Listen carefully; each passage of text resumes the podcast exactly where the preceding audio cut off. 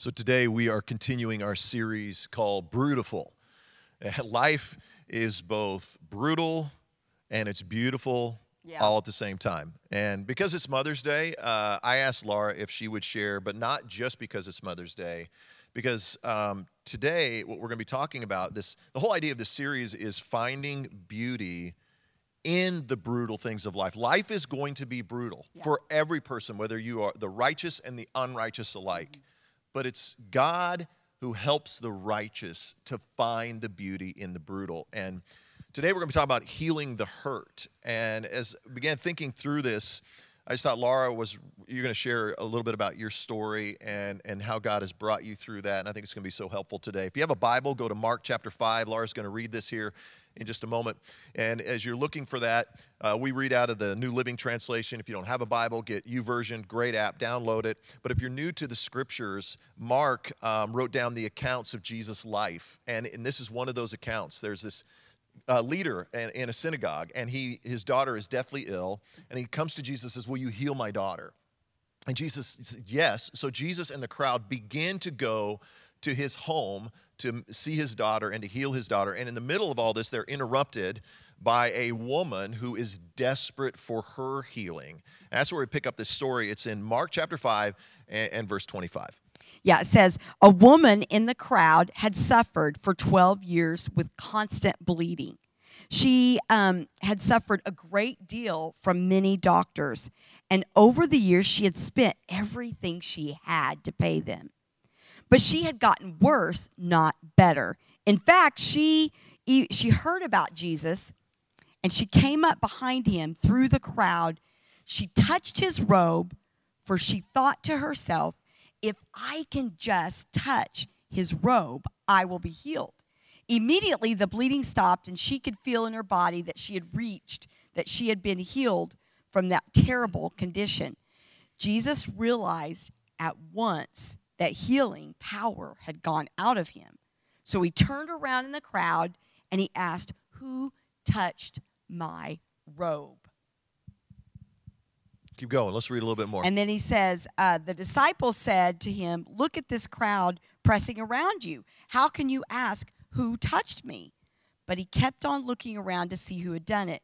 And then the frightened woman, trembling at the realization of what had happened to her." And by the way, she's trembling because she is a woman who has been bleeding. Jesus is a rabbi. He's a holy man. You don't touch him. You don't come near him. You are unclean. So that's why this is so nerve-wracking for her, because it's about to not go well. Yes. And so she came and she fell to her knees in front of him, told him what she had done. And he said to her, "Daughter, your faith has made you well. Go in peace. Your suffering is over." Woo! So today we're going to talk about healing the hurt. Let's pray, and then we're going to dig into the word. Father, thank you for every mom that's watching today. We pray that they, regardless of where they find themselves, that they would feel blessed. They would know your love. I pray for all of us, though, just on this Mother's Day, we all have hurts from our past that need to be healed. So would you guide us through this today, we pray, in Jesus' name. And everybody in your neighborhood gathering, say amen.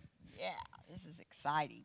Well, so a couple of years ago, Brad and I went to Branson, and we just happened into a tea shop. Oh, yeah, because everyone knows my love for tea. And I said, "Laura, I've got to go we must have a spot of tea." So this young girl is behind the counter, and she's telling us all about the different teas. And this tea helps you with blood pressure, and this tea helps you with that. And so she comes to this one tea, and she says, "Now that tea helps you lose weight." And I'm like, "Okay." And then she says, "I've lost 37 pounds since Mother's Day." And it's like September. That got your attention. She's showing us pictures.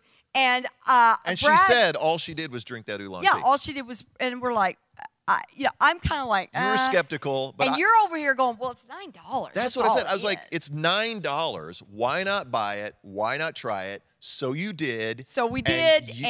I took it home. I was like, I'm going to blindly just go 2 to 4 weeks. I'm going to just try it. And, oh, my gosh, it began to work. and I began to just drop the pounds. Mm-hmm. And I mean, drop the pounds. I mean, I was like, girl, you be looking fine. I was like, rawr, rawr. I mean, it was, can we do that in church? So all of a sudden, I'm like talking about Oolong all the time. And I'm like telling everybody how great Oolong tea is. In fact, I called you the Oolong evangelist because every woman was coming and going, girl, you be looking good. What did you do, girl? And you would go, oh, and you'd launch into your Oolong speech. So then this guy over here says to me, you are a Oolong tea evangelist and you talk more about Oolong tea than you talk about Jesus. I took a hard look at my words and I said, he's absolutely right. But it was the reason I said that, though, was when I started watching, because I saw so many people asking you, and there's so many diet fads. Yeah. And this is just, and what I realize is, wait a minute, because they're going to go home, they're going to buy the Oolong tea, and it's not going to work, and they're going to wonder, oh, it's just, it doesn't work. Well, and then you notice that people around me were drinking and it wasn't working. Yeah, so, and that sounds terrible. Like, I was looking, I go, girl, it ain't working on you. I wasn't. No, it just, people, might try it here and there. And, I know, but that's so funny what you just said. Anyway, so, but what I said to you was, hey, the truth is, Oolong is playing a part, but that's not the only thing. There's something else that has happened and transpired that's caused you to drop the weight. Because you do have, just your health, your vibrance, your vitality, even your confidence has dramatically changed in the middle of a pandemic. Well, what we realized is, like Brad said, it was a tool, and that's all it was. But tell everybody what happened. And that people would use it and it wouldn't work. But this is the thing, is that what I realized when I started thinking about what he'd said is that this was coming off of the heels of a deep-seated wound that I had that I was getting free from, that I was healing from. And what I started realizing is that that deep wounds affect every area of our lives. I think what it was, you didn't realize how that wound was affecting these things, and you were just kind of trying to do all these different things. But once you addressed that wound, and once you began to heal from that wound, it changed everything. And that's what's so interesting about wounds, because we all have these wounds and these things that we need to heal from, and if you don't heal from them, it can affect every area of your life. It's like playing in the background. So if you go to talk to any doctor, they'll tell you that diabetes and heart issues and high blood pressure and on and on and on and obesity can all be tied many times, not the only thing, but many times tied because there's something in your past you never healed from. People who are having, believe it or not, your financial problem. You think, I'm having all these financial issues, and you don't realize it's tied directly to a wound that you have from your past, or a relationship that's, you can never have a healthy, good relationship. You're going from relationship to relationship, and it's all tied to something in your past. Or sometimes it's your relationship with Christ. You watch everybody else having this vibrant relationship with Jesus, and you can't get over the hump, and it's really tied to something in your past. So here's what we're going to talk about for a few minutes. I'd like for you to write this down. I won't heal from the pain until I deal with the hurt. I won't heal from the pain until I deal with the hurt. So Mark chapter 5, let's go back to it. It's the story of this woman. She's dealing with this wound. Hers is not an emotional wound. It's a physical wound that she has, and she's struggling to find the healing, and we read this in verse 25, a woman in the crowd, she had suffered for 12 years with constant bleeding. So this is crazy. Yeah, because you think about that, she's having to go on with life. This isn't like she's gone to bed. I mean, she's still living, she's still working, she's probably working in the field, taking care of a family, taking care of other people. She's still having to go on with life. And this is 12 years of this. So it's just become a part of her life. Yeah. Like she gets used to it. Gets used to it, and she's just like, this is my plight in life. Well, this me. This is as good as it's going to get. You get used to things. Like, I deal with chronic pain. Mm-hmm. And you get used to the limitations, the things that you can't do. Right. And then that can even become like, then it becomes even like your identity. Like, I'm the mom that I can't be real physical at the school. I can't go and do the stuff in the gym, or maybe it's the pain is deep inside of you, not chronic pain on like your physical body, but that deep rooted, seated pain. It's like, well, I can't be the mom that does this or does that. I think about this lady here, that she basically is saying, well, I can't go and do that because I have this. Yeah. And I've always wanted to do this. Yeah. But I can't. And what happens when you're hurting is you will limit yourself and limit what God wants to do in you. Well, and like Mother's Day. Today is such a great day for moms. Oh my gosh, it's to be celebrated and wonderful. But for some, it's not a celebration. It's a day of pain, a day of suffering. And so what can happen is you could look over and see someone celebrating, and yet you're over here and your kids won't call you. Or you don't have, maybe you don't have a great relationship with your mom. And you're like, I see her with her mom and her grandma, but I don't have that relationship. Mm. And so I'm the one that can't have that relationship, and that becomes our identity. And you settle in and say, oh, that's such a good word. This is as good as it is going to get. Yeah, because we as moms, that can become our identity. Like, I'm a mom. Mm-hmm. I'm a mom, and that's my identity. That limits that. And if you don't settle, here's what you do. You get desperate. Oh. And this woman, she was hurting. She got desperate, okay? Listen to how desperate she was. Verse 26, she had suffered a great deal from many doctors. So she's going to a lot of doctors over the years. Say this with me in your neighborhood gathering. She had spent everything she had. She spent talk about desperate, everything she had to pay them, but she had gotten no better. In fact, she had gotten worse. Well, and when we're desperate, let's just face it, we reach for something. Desperation causes us to reach for something because we want to ease the pain. Yeah. I mean, we want something. I mean, like, maybe it's food, and it's like, I got to have a cupcake. I've got to have chips. You know what's interesting is you don't even notice that's why you're doing it. You're not making those connections. But what happens is it's you're releasing endorphins, you're releasing dopamine every time you do that, because you need a hit of something. So it could be anything. Anything. It could be, I got to get a new house.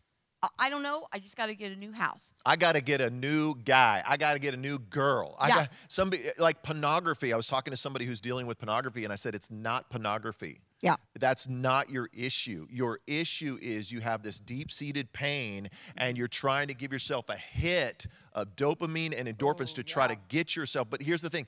It's only temporary. It does work, but it's only temporary. Yeah. It's just a temporary relief. And when we grab for that, it's what's happening is that wound, and it's temporary. And I was thinking about that we can't get free until we deal with that wound. Right. So I remember sitting down with my sister-in-law, and I was talking to her. But before that, I had this stirring in my heart that God was wanting me to let go of my deep wound. He was wanting me to let go. People that love me were saying, Laura, you need to let this go. But when I sat down with my sister-in-law and looked her face to face, she said to me, you have got to have a funeral. And so I did. And those are some deep words. For some of you, you need to have a funeral. And that's the whole problem, is because a funeral is final. Yep. And anybody who's had to bury somebody you love, you have to have the funeral because it's going to be final. Yep. You have to go in. You have to walk through that pain. You have to mourn the pain. But then you've got to walk away from that pain. And that is so good, because I think of it like like an actual funeral, because I've done plenty of funerals. Yeah. Like you one of the hardest things is the video you got to make, because you got to make a video and you got to go through all the pictures. Yeah. And so that's what you listen. For some of you, if you're going to have the funeral, you gotta sit down and you gotta be in it. You gotta mourn it and you gotta walk yep. through it. But what happens at every funeral? When it's over, you walk away from the graveside. And for some of you today, you're still camped out at the graveside. You're still mourning that. You're still sitting there, and you got to get up and you got to start moving away. Yep. Because yep. here, you won't heal from the pain until you deal with the hurt. So this woman, she has tried everything, and nothing has worked. It's gotten worse.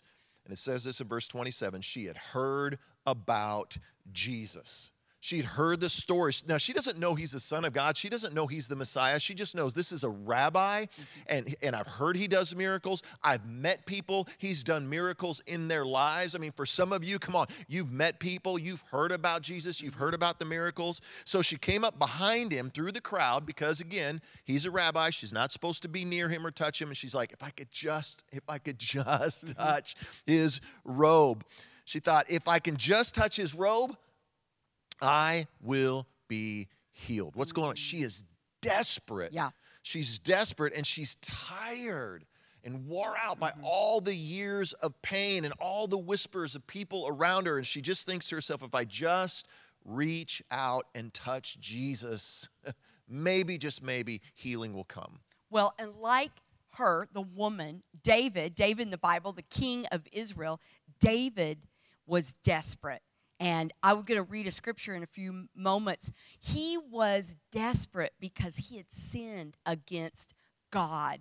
And he's Psalms 51, he's crying out that whole chapter for mercy because he realizes what he's done to God, as he's sorrowful because there's been pain, but he's caused the pain. He's the one that has actually caused the pain. So in Psalms 51:12, in the Passion Translation, I love the way this reads. It says, "Let my passion for life be restored, tasting joy in every breakthrough you bring to me." David, on the other spectrum, was the one who caused the pain. But the woman, she's just wanting distance. She wants to be away from the pain. But both of them want their passion for life and joy restored. Yeah, they're both in pain. Whether you've caused the pain or the pain has been caused to you, it doesn't matter. All you've got to do is reach out for Jesus. Sometimes you've been hurt, and the truth is, for some of you, you've hurt somebody. But what I want to say to you today is, even if you've hurt somebody, healing is for everybody. Yep. Okay, no one is exempt from this, because God sees all who are hurting, and He wants to give mercy. He wants to give grace. Yeah. He wants to pour out His compassion. News. Now, look what it says in verse 29 for this woman. It says this, immediately. Come on, in your neighborhood gathering, everybody together say, immediately. Yep. Immediately, the bleeding stopped, and she could feel in her body that she had been healed of her terrible condition. This is so critical to know. Healing happens immediately. When you cry out to God and you ask Him to heal you, it is immediate. But healing is also a process. Yeah. It's a process of restoration. It's a process of recovery. Well, and so is weight loss, like we were talking earlier. For me, I decided one day in September, I am tired of this weight. I said it. And my choice was immediate, but my process was over time. Matter of fact, one day I woke up and I'd lost my wedding ring. That's how much the weight I'd lost. And thankfully, I found it in the bed. But thank goodness you found it, because I'm like, I can't believe this girl looking like this. She's out running around. I was like, why you be running around without your wedding ring? You're like, oh, it just accidentally fell off. Okay. I'm like, get a ring on it, because I know how every guy out there, this woman is taken, okay? So I took the ring, and I was like, I want to wear the ring, but I don't want to lose it. But then I thought, what if I gain the weight back? And so I put it away, and I said, I'm going to wait a year before I get it resized, because like weight loss, It's a process. Well, what I liked is that you set something in front of you, and you said, I'm working towards restoration. Yeah. And that ring for you represented your restoration and your full and complete healing. Like, I know I'm healed here, and I've accepted my healing, but now I'm going to begin to walk it out. Yeah. And for some of you, that's what you may need to do. Listen, some of you, it's as simple as you just need to get in God's Word. Yeah. Every day, walk it out with God. Get in the Word. Let it heal your soul. For some of you, you need to go to counseling. Nothing wrong with counseling. If you have a deep-seated wound, Laura has done counseling. I've done counseling. I think it's one of the best things that you can do, especially if you have a deep wound. Because you're going to heal, but so many people, here's what they do. They'll go to one counseling session, and they'll be like, didn't work for me, or is okay, and then they stay. Of course it's not going to work. It's not going to work one time. So or maybe you get into core group. I think core groups are one of the best things. I can tell you right now that if you're watching in isolation right now, the enemy loves that. Yeah. Right now he's like, I got you where I want you, because you have nobody to talk to. And you're like, well, my kids are here. Or you're like, well, my spouse is here. No. You need to talk to somebody. And God says, move out of that. Get in a neighborhood gathering. Get into a core group. And our core groups, get in them and start talking and start the process of healing. Because, again, you won't heal from the pain until you deal with the hurt. All right, verse 30. We're running out of time here, but let's go to verse 30. Jesus realized at once that healing power had gone out from him. So he turned around in the crowd and he asked, who touched my robe? Now, this is critical. Look back at the scripture. It's a question mark, not an exclamation point. In other words, Jesus did not turn around in disgust and say, hey, what are you doing? No. His tone here is one of compassion. It's one of mercy. It's one of grace. Like, he wants to know who has touched him. So often, we just operate out of hurt. Like, I've been hurt, so I keep people at a distance. Right, yeah. I'm not going there. I'm not going to start any new relationships. I know if I reach out, I'm just going to get hurt again. Yeah. But what we want you to know is this today is that God's not like other people.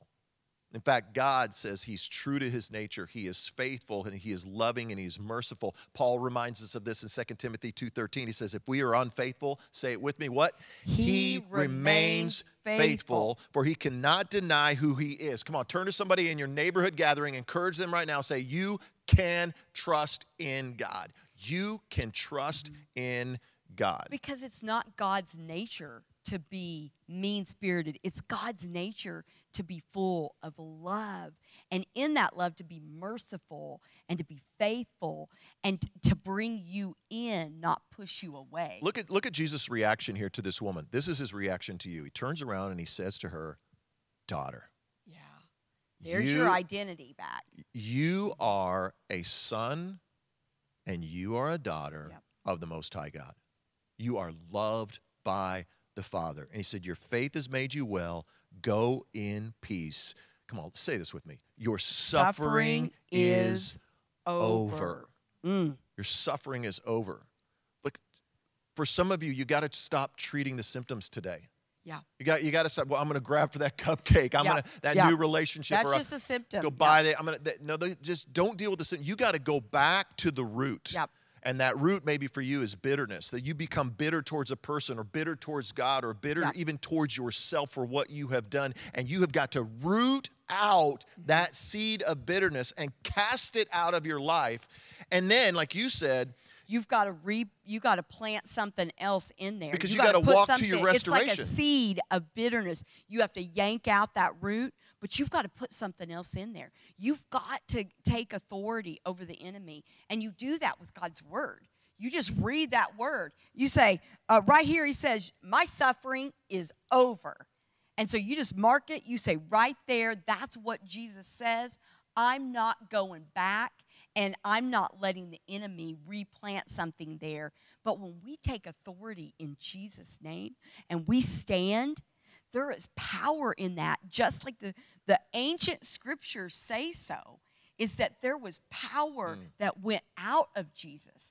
There is power that comes into us because I say, my suffering is over. This is so good. Think of it like this. Don't take authority based on what the doctor said Well, I am healed because the doctor said I'm going to be healed. Okay, that's great. I love doctors, but don't that's not your authority, okay? I am financially free. No, I am this. No, I am healed because of who Jesus is and because of what he has done. Absolutely. Like you're talking about, you're standing on the authority of the one who has died and has risen from the grave, okay? He is alive. He sits at the right hand of the Father, and then you stand in that authority and you say, oh, come on, somebody, my suffering is over.